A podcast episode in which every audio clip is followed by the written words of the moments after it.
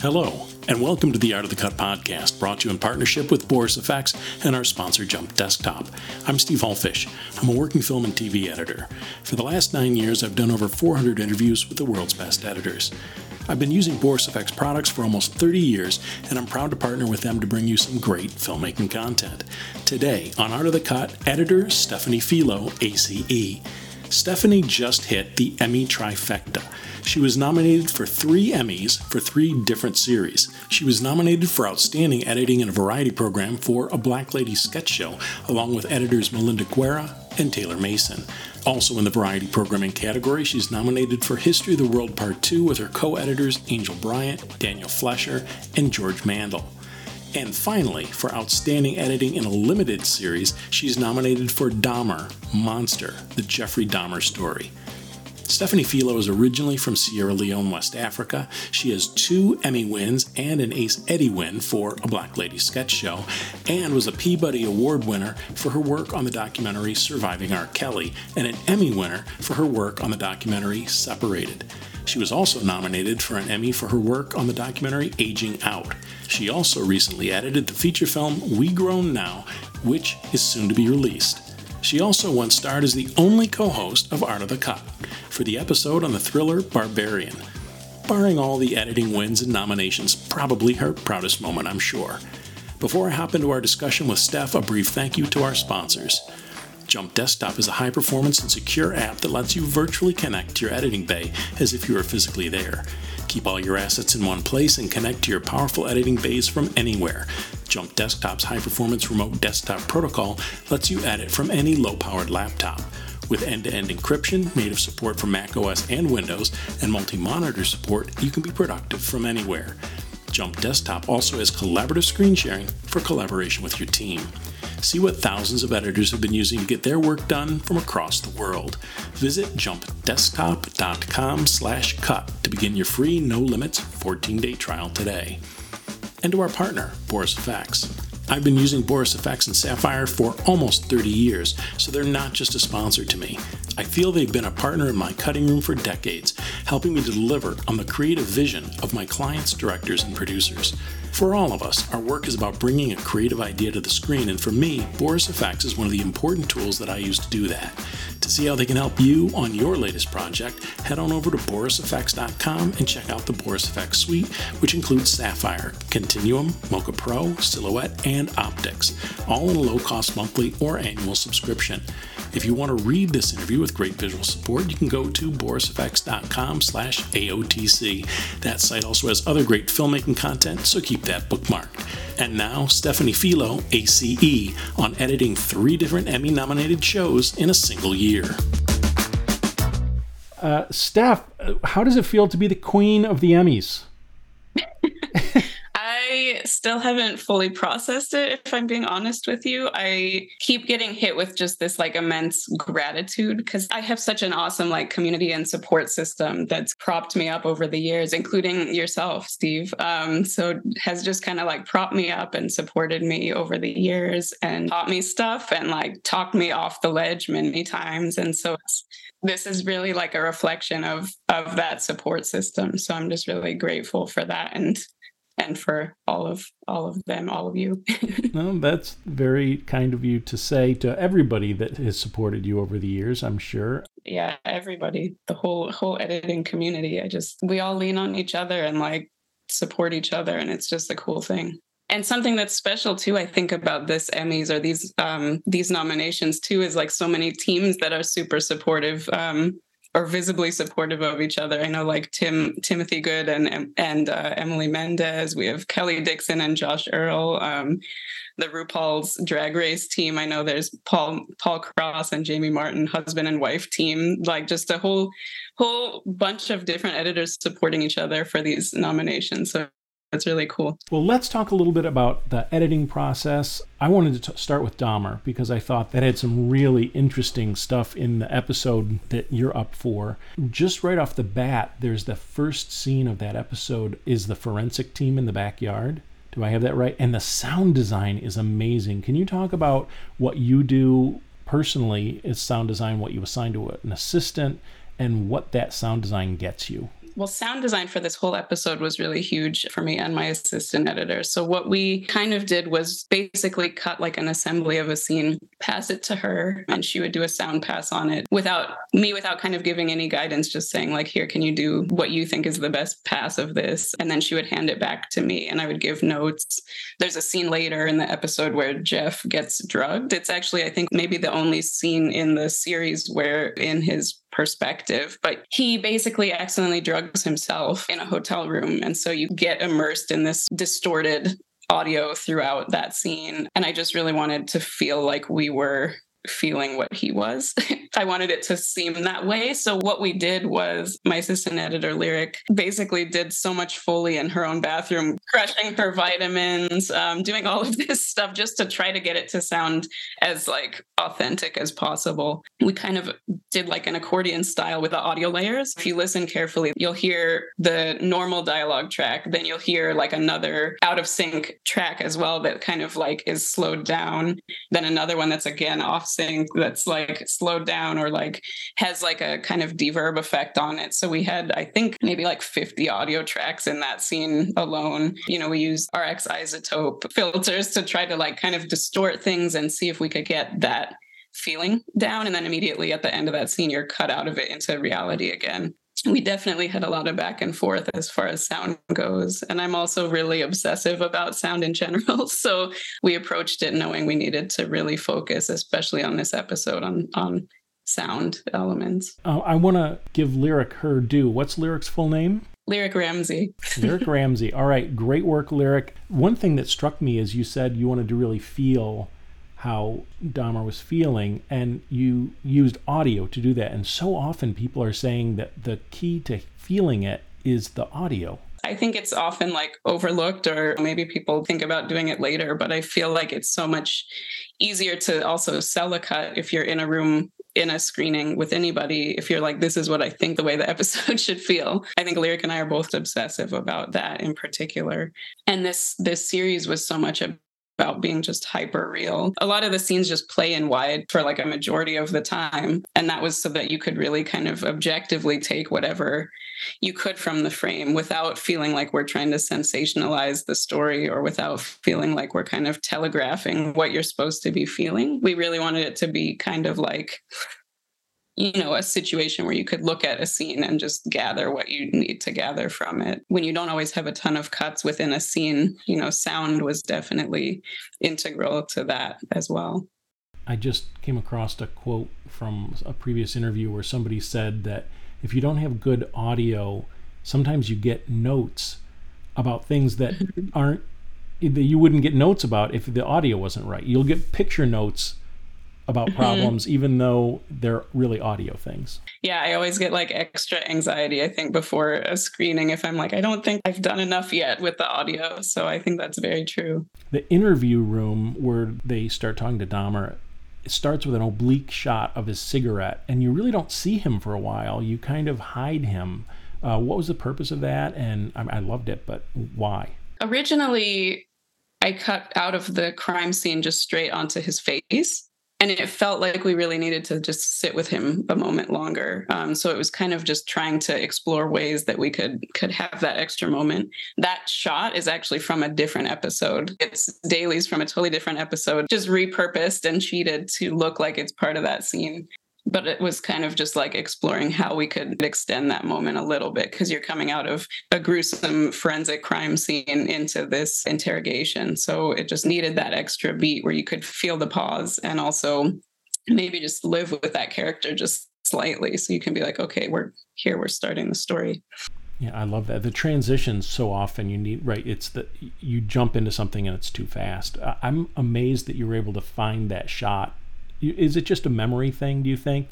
In this series, we did a lot of jumping around in time. So I think we were all kind of like hyper aware of each other's scenes a little bit because, like, one minute the scene might exist in like episode three, the next minute it exists in four. Um, if you watch, like, actually, the end of episode three is the same scene that kind of starts episode four from a different time period. So it's because we had to be kind of extra aware of what the timeline looked like and how we were shifting it around in the edit. it was definitely like a find that I was happy about, but but it was it was I think good that we we knew what was what existed throughout. You used a pre-lap to get to the psychiatrist's office. Uh, I also spotted at least one post-lap. What are the values of those post-laps and pre-laps? Those were especially helpful in this show because of the time jumps. I'm trying to remember from cutting that scene. I know that that scene was about three or four times longer than it ended up being in the actual episode, but we wanted to connect what the detectives were asking him about to what the next scene was without it being super jarring. So a lot of times in these in our time lapse, just to make sure that the thoughts connected, we did a lot of pre-lapping and post-lapping for sure. In that psychiatrist office, there's also a real interesting flash to some organ viscera. I don't know how to how else to put it. That's just an interesting thing, and it also felt like the style of the show to me. Yeah, it was really like a an attempt, I think, to get it get more in Jeffrey's mind a little bit because like i said before the other that scene that happens later in the episode is like the only other time we're kind of in his own headspace so I think just those little flashes help with tying together what was happening. And also, the therapist is speaking in very therapist speak. And so it was just good to have something visual that you could connect that with because he's saying some pretty upsetting things. So was, if you're not fully fully immersed, you can't grasp what's happening. Did you find that um, the order of things and when you intercut things are different than scripted and why? I mean, there was always time jumps, but I think we kind of messed with those more in the edit as well to make it make more sense or to kind of highlight moments in, in Jeff's life. Um, in this episode, there's one sequence where he basically like his dad sends him to college. He fails out of college. Then he's in the army and then he fails out of the army. There's one scene where he comes home for christmas dinner with his family and it used to play as just kind of like a traditional Christmas dinner, you know, of him just hanging out with his family awkwardly. And there's also scenes of him in the army learning all these messed up things about Halcion and how to drug people. I sat and tried to think through like how i could connect those two things to maybe make the time jump a little quicker as well and kind of connect what was happening in the christmas dinner scene. Because you hear his dad kind of talk about things and jeff kind of talks about things. He's saying he's like a medic a medic in the army and then you cut into him learning about how to drug people. So it's it was kind of just a uh, looking at the scenes as they played naturally just felt like it needed something to connect it's some sort of connective tissue. Um, so we definitely played around with that a lot. I'm happy with where it kind of landed. You mentioned how important sound design is and music would be another part of that. There's a bunch of scenes that play i won't say they play dry because there's probably sound design under them but there's no music. What mm-hmm. made you feel this shot this scene needs a little music cue and this scene really should play dry I think that it kind of just depended on what the content was in the scene. A lot of the scenes where it's you're sitting in this kind of wide moment, it's like we kind of just as a team felt like, oh, you, you should really just feel this as it played out naturally as opposed to trying to again like telegraph what people should be feeling at any given time. Yeah the music i think only kind of came in to punctuate moments. The wides in particular i think are mostly without music for the most part we learned at one point during the edit that like Jeffrey used to listen to whale sounds in prison. And so if you listen really carefully, there's different whale sounds that punctuate the score. So we kind of built that into our temp score if he says anything. I think in in this episode that we were talking about, episode four, he says something in a detective interrogation, like I was just trying to be a good boy or something. It, we punctuated it with like a whale sound that leads us into the next scene. So that almost also existed as like a sound design punctuation in the edit, which was interesting. One of the places I remember hearing music is I think when he finds the father's box of mementos in the closet there's a little music cue there. But then other places, you like the diner scene with his dad, where he almost admits what's going on with him. I don't think there's music there, right? The you let the emotion of the performance carry. I don't I don't remember. Yeah, I think it's like natural. It's just whatever's playing at the diner. There's kind of like background music, and I think at the very end I kind of went into like score at that point because it's kind of like he's trying to confess his fantasies essentially, and the dad doesn't want to hear it. That scene also in particular was one where I was just worried about Jeff coming across too sympathetically. That's another thing that I think we all were really, really conscious of as we were editing it. So I wanted to make sure it played as if like this is just them at a diner and you know you hear hear diner music in the background. You don't hear too much score except where it's like absolutely necessary. So he gets drunk at a state fair and uh, ends up getting arrested but that's a crazy montage. Yeah the ferris wheel into being drunk and and uh, looking at all of the figurines. That one was interesting because evan peters is just such a phenomenal actor that it was almost it was kind of like terrifying editing it because it you know he it just felt like i'm like should i be seeing this? Like jeffrey's like at the state fair and like getting arrested. Like it just felt like i was looking at actual jeffrey dahmer at the state fair. So it was an interesting one to put together. But i it, again in trying to tie his perspective into this episode you know we have this kind of fun ability to kind of play with the, the whale lots of whale calls within the state fair scene if you watch it but also um you know there's there's a lot of kind of creepy things at a state fair when you think about it. And our director uh, jennifer lynch shot a lot of interesting b-roll to kind of like emphasize the fact that jeff was um, not sober in this scene. Um, and i think it kind of if I recall, it goes from him talking to his grandma just straight into this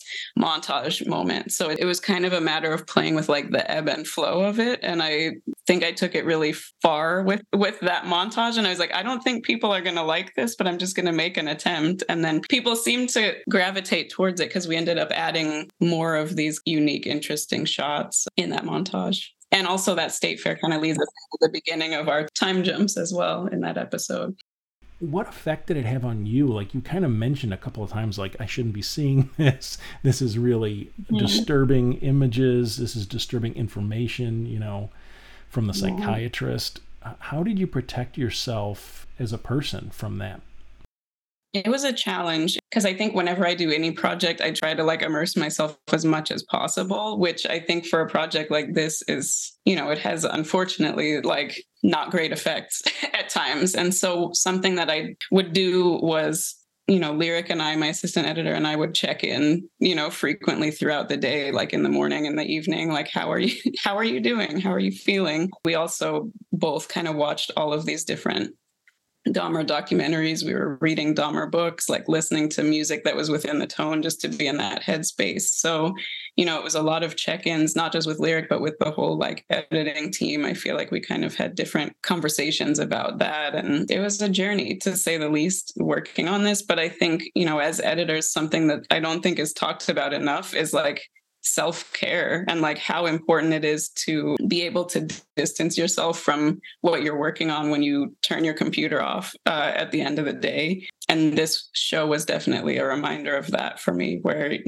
you know you just need to find a way to separate yourself a little bit especially if you're you know 12 plus hours a day looking at material like this especially when you're like passionate about telling this story as well you just have to kind of find outlets or think about things that make you happy that that are not quite as bleak um, as often as you can or listen to music or go for walks or um, hang out with your dog exactly hang out with your dog it's just like a reminder of that for sure let's talk about a black lady sketch show to just whiplash uh, thought process um, totally similar show. totally similar. Uh, that's what's so funny that you are nominated for all these different shows. You know, History of the World could be similar, you know, thought of as somewhat similar to Black Lady Sketch Show, but even those are pretty radically different. The pacing on Black Lady Sketch Show, especially like the courtroom sketch I was thinking about, is so fast. Like, talk to me about the process of that. Can you talk about like what kind of notes you're getting. Oh, this needs to be tighter. We need to pace this up, and uh, just building something like that courtroom scene. Robin Thede has really developed kind of a voice of what the show is. And so everything is about just maintaining that voice. And this the voice of the Black Lady sketch show is loud and fast and just like quick joke upon joke upon joke. I think because this was my third season working on it, I have kind of figured out figured out how just how fast it needs to be. But it's you know it's by design because if you watch any of the sketches over, like if you watch them on repeat, you'll find new jokes jokes that you didn't catch the first time because of how fast it is and that's intentional. So it's always an interesting exercise in just like making sure that the pace is like as fast as possible. There's one sketch that's kind of recurring and it almost pokes fun at that exact notion. In season two, there was Gel It Like It Is. And then in this season, there was Hotel It Like It Is, where you have these two women who are talking at just like insane speeds. And by the end, it's like you're almost in a wind tunnel listening to these women talk and like missing half of the things they're saying and just like, oh, I need to go back and watch this again. So it's just a fun show to cut in that sense because you're like, I'm going to throw in something that I think is going to make Robin laugh, or I'm going to throw in something that I think is going to make one of the other editors laugh. You like pepper in these moments. And something we did a lot this season, you'll hear obviously our fast speed, but you'll hear sometimes conversation, like improvised conversations happening in the background like there's a few sketches where like if you really listen you can hear a whole other like scene playing out that's hilarious on the side. So that, was like something that we really tried to incorporate this season as well. The courtroom kiki sketch is like i think the almost the blueprint for for that style for sure because each time you know the first time you saw it it's in season one it's super fast. In season two it's super fast. So this one was kind of the culmination of of all of those. Uh, the Knights of the Round Table sketch. I'm not sure if that's what you guys called it, but that's what I was calling it. Gladys and the Knights of the Round Table. of course, of course, that's the title. Um, had me thinking about multicam and how the show is shot, or at least how that scene was shot, and um, how do you deal with multicam in the edit? I think most of our sketches are two cameras. Sometimes there's three, like Courtroom Kiki is three usually. Um, there's so much improv that happens on our show. I don't know if we could cut it as well if we didn't have those sort of extra angles to just make sure the continuity works as well. Because a lot of times, you know, they'll shoot one or two takes that are as scripted and then they'll go off book for the rest of the takes. So you're kind of just like scrambling to make sure that everything is cohesive. So I think working with multiple angles is crucial on this show in particular. Do you use the multicam features of the Avid? And when you're in your bin, are you looking at the individual angles or are you just looking at a group clip? Usually I'll pull up the whole group. So I'm looking at like all three angles at once as I'm watching, but I'll usually watch through a couple times just to make sure I don't miss anything. And then once I'm like in the edit, sometimes I'll I'll have like just the multicam feature or the quad split or whatever um, activated so that I can watch the scene. I can also be like, okay, I also have this angle and this angle of this shot, just as like a way to kind of refer back quickly. So I would think that's the way you watch dailies too, right? You don't bother trying to watch all four angles individually of a single take. Sometimes I will, but I think usually because on this show we have really like two to three days maybe to get our editors cut ready for our director and for Robin. And the way Robin likes our editors' cuts to be, they're as close to airable as possible. So it's like you don't always have a ton of time to watch through every angle at like one at a time. So usually what I'll do is I'll watch all th- you know all three all two angles at once and then I'll save my selects kind of in a bin and label the ones that I think like, oh, this one made me laugh the most. This one, this one is like funny, but I could probably do without it. And I'll just kind of highlight each of those and sometimes mark like what the angles are in my little notes on the side. And then ad libs, as you pointed out, is a whole nother level mm. of difficulty to the editing. How do you deal with the amount of ad libs, especially when you're trying to put a scene together for Robin, because it could be 15 minutes long, you know, with all the possibilities. Something that I love that Robin says is like, just present to me the thing that's the funniest to you. Doesn't matter what it is, it just has to be the thing that makes you laugh the most. And then we'll build from there, which is, I think, tremendous as an editor because she gives you kind of that leeway and really kind of champions you to make something as funny as possible. So it is tough because a you're trying to make something that's as airable as possible but b something that's as funny as possible so you do end up with kind of these longer sketches i feel like on your first pass. And then, like, what I'll do before I hand in my editor's cut is sometimes I'll pull out these extra moments that I peppered in just to try to get it to like a time that works. And then I'll have like a bin of faults that I can kind of pre- kind of present as well. How do you present those alts as a string out, or do you go, oh, here's here's one funny joke, here's another funny joke? It kind of depends on the sketch. Well, Robin also remembers every take. She can honestly like be like, "Oh, I I remember we had an improv moment where I said this and it was at around like this point in the day and this take." And she just know and you go to it and you're like, "Oh yeah, that's exactly correct." Uh, wow. uh, so it's it's kind of nice that she has that such an amazing memory with that. But, you know, what I'll do sometimes is if she's like this this beat isn't hitting the way I want it to, I can be like, I have three other improv moments that are kind of the same if you wanted to see them. Um, but also, we have, you know, at the very end of every episode, there's um, outtakes, which are really just improv moments that didn't make it into the show. What happens when we assemble episodes is we'll send like a string out of all of the outtakes from a sketch, like all of the extra unused improv moments. And sometimes she'll watch that and be like, oh, wait, why aren't we using this? Like, let's put this into this sketch. So I think at the end of the day, you know, she's able to see everything. But, you know, sometimes there's there's specific alts that you're like, okay, I'll show you these. With a lot of what we do, right? You've got a team around you, but I really think because I've met so many of uh, your colleagues on a Black Lady sketch show, um, kind of the camaraderie of that talk to me a little bit about just how fun it is or useful it is or what the interactions are with the other people on the team. We're all just such a close knit team. These are all like my friends that I hang out with outside of work as well. We we have a group chat going always. They're just people that like I adore so much and I think we all know each other well enough that it's like okay, Taylor is putting something in here that like she knows I'm going to laugh at or like Malinda's putting something in here that she knows I'm going to laugh at and and vice versa. We had at one point early in any season we're like let's do like a Friday like Zoom happy hour where we can like show our sketches for the week which is really fun because you can kind of look at those and like just laugh together but also give feedback and stuff. But as the season gets more more busy um, sometimes we we kind of taper down the amount of zoom happy hours. Yeah it's a very like close knit team and you know i feel like we're always interacting and like asking each other questions and sharing images of our pets and it's just a really special special group. I think it's funny that you feel like you can tell that somebody like Taylor put a, a, joke in just for you. We've all known each other for for so long at this point. Braden uh, last season is another one that I'm like, I know exactly what's going to make Braden laugh, so I'm going to put this this joke in here. Or like you try to try to kind of like pepper in something that, that for everybody. I have this note, and I honestly cannot remember what it means, but I'm hoping you will. Fashionista space jump cuts what's the value of a jump cut? Like, do you use them? Are they funny in in a in comedy? Are they more useful in a drama?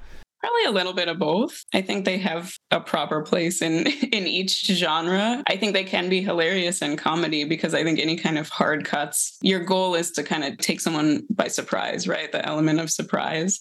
Like I do that a lot with music, music edits in comedy where it's like, oh, this is happening, this is happening, and then boom, you're out of it. And then visually, yeah, like the montage and spacing out. I think it's just fun to show like the amount of time that's passed that Gabrielle is having her freak out. It just implies that she's she's spent like 20 minutes freaking out about this thing. Uh, let's talk a little bit about the history of the world and just in general comedy and pacing timing. And like you said, you've been on Black Lady sketch Show so long, you know what Robin wants. You know, hey, I got to really pace this up. Now you're working on History of the World and you've got a different team and a different style and different dailies. So, how does that affect the pace at which you cut? there's like the the sketch show way of cutting comedy and then there's like the the not sketch show way of cutting comedy and i think i think i kind of deferred to kind of somewhere in the middle because i feel you know history of the world even though it has a lot of these sort of like tentpole storylines, they're also broken up. But when we originally cut them, they were all kind of as one long piece. So Oh, that's interesting. Yeah, it's like I, I think for you know, something like the Russian Revolution, for example, when I was cutting those sections, like I kind of deferred to like what a normal comedy pacing would feel like. But I did pull air out in uh, in some places just to try to like make make punchlines hit harder. But it is like a very different style of comedy than Black Lady Sketch Show, which you know is is fun to kind of bounce around between between both. But it did take us you know kind of a while because there's you know a team of four of us trying to figure out what the kind of tone of tone of the show was and so many different styles of comedy as well. Like our our eps there were so many different kind of comedic sensibilities as well as so much talent on screen as well that was all from different realms of comedy. So it was fun just trying to find what that voice was. Could you have caught some of those sketches as if they were going to appear in Black Lady Sketch Show, or was it just not possible because of the way you know? You always hear you have to let the footage speak to you. There's some that I think, like the the Freud segment, I cut that as if I had was cutting a sketch, a Black Lady Sketch Show sketch, just because it felt like it warranted like a fast pace initially when I looked at the footage. And Taika is just so funny and has so many just like silly improv moments that I was like, I want to really try to find a way to make this again, you know, loud, loud and fast. That is one sketch that I definitely approached in the same way. And also when you have it, you know, at such a fast pace, you can film more things in there. so he had so many funny moments. And I think the original version of it was so was super long just because, you know, I wanted people to be able to see his see his improv beats to see what they wanted. Out of the whole thing, that was my favorite little sketch. I just love that parody. And it's funny that you talk about Taika because other editors that I've talked to who have cut Taika's performances have said the same thing about the amount, the pure amount of gold that's in there to dig out. I think just as a person, he's he's I assume hilarious as well because it's like you just even between takes, there's like beats that I think I put in the original, you know, cut of that sketch, and you know, just tried to kind of highlight his quirkiness because he's just he's just a fun and quirky kind of guy. Um, the section that's kind of in black and white where he's drawing all the pictures is was just so over the top, and there it used to be, you know, we used to go back and forth a few times in there just so you could keep seeing his uh, his drawings, but I think it I'm trying to think of how it landed, but I think it's ultimately like one iteration or a montage at the end that has has a little bit more of it. It's interesting to me, especially with comedy, the idea that there's all these great funny moments, but you can't have them all. We had the challenge of like, there's too much that's funny on this show, right? Like, there's just every take has something hilarious in it. And, you know, there's definitely stuff on the cutting room floor that I wish people could see for this one and for Black Lady Sketch Show. There's so much just gold that doesn't get seen, but it all ends up being what what feels the best in the episode. I want to talk a little bit more about this idea of excising something that's funny. I've had scenes like this in my own uh, work where you're like, this is a great scene, and it ends up on the cutting room floor. Can you give some examples of why something, either a scene or a shot or a line that is great, ends up getting cut? It's ultimately about servicing the story, right? Like it ultimately has to go from point A to point B. Like it was written one specific way. And ideally, the tone and intention of that scripted version of the scene is what would what would carry through to the final piece so it's like you pepper in improv moments but sometimes it's like a moment that's so funny but it doesn't quite like match the tone of everything else. So I think that's kind of when you usually see jokes like that that get left on the cutting room floor. You and I met uh, when we were both in New York City last year, and you're back in LA. Are you an LA girl? You're you're not into New York. Uh, you're happy to be in New York. I was in New York cutting a feature, which I'm very proud of and which will premiere this fall. So I'll keep you updated. Steve, you were also in New York cutting a series as well. So we met up and I could walk at the time, but like a week after we hung out in New York. Now you need even more backstory because you could walk at the time. What does that mean? a week after we hung out in New York, I fell down some stairs and broke my ankle and like tore the ligaments in my feet. And so I was basically like in crutches and a cane for the remainder of my time in New York, including the Emmy Awards, right, or the Aces, including the Emmy Awards. So I had a sparkly cane for the the Emmys. I was hoping I could be off of it by then, but I no such luck. But um, it was very fashionable. So I tried. Um, but yeah, so New York I like New York, but I would visit New York again now that I don't have crutches and a cane. So it was, you know, I didn't get a chance to fully fully enjoy the time there because I was hobbling around most of most of it or inside of an edit bay the rest of it. but I'm glad that I'm glad that I saw you before that happened because otherwise it would have just been a sad sad uh, experience for you and who else? we met with uh, your boyfriend and somebody else that you'd edited with chris rand an amazing editor we worked on for life together he cut the uh, the crowded room that just came out i think that's what he was working on at the time i love the fact that there's an editing community and you feel like oh i, I want to hang out with these people mm-hmm it's something that I just love about about editors in general. I feel like we all kind of know each other, even if like, you know, if there's an editor that I haven't met, but maybe I've seen on editor Twitter or, you know, on Instagram or something, then I meet them in person and it's like we've known each other for years. I love the editing community. And you know, maybe we're biased, Steve, but I think we're we're the coolest of the communities.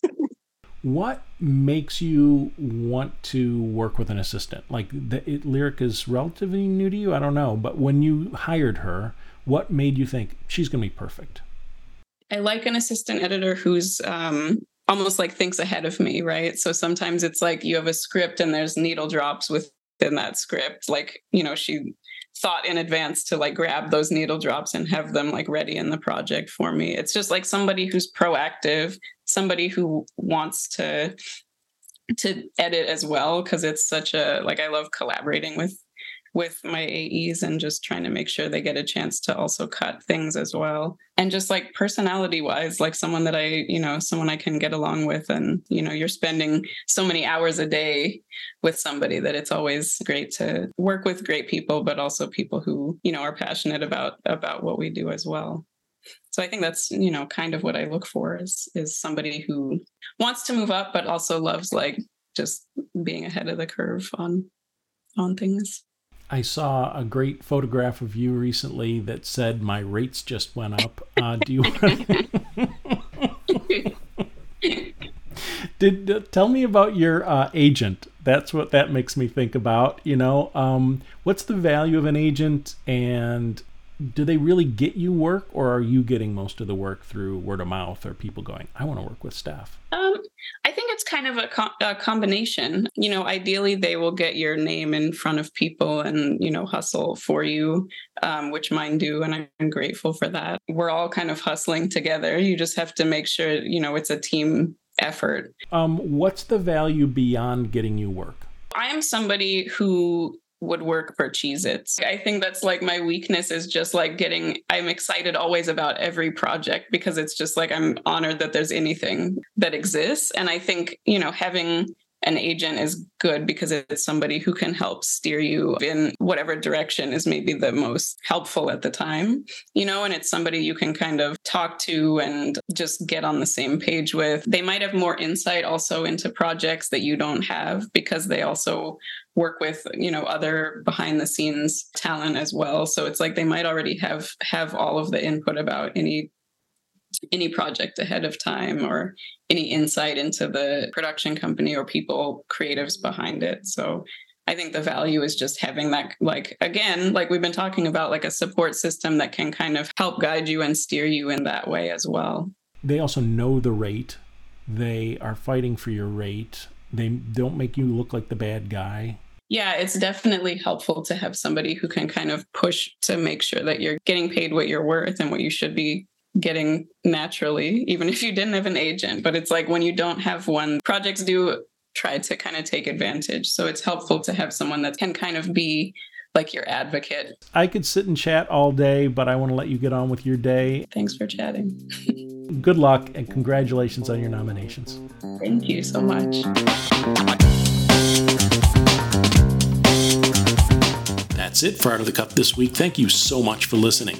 Again, if you'd prefer to read this interview with visual support and clips and trailers, head on over to borisfx.com slash AOTC, where there's a ton of great expert content for filmmakers of all types.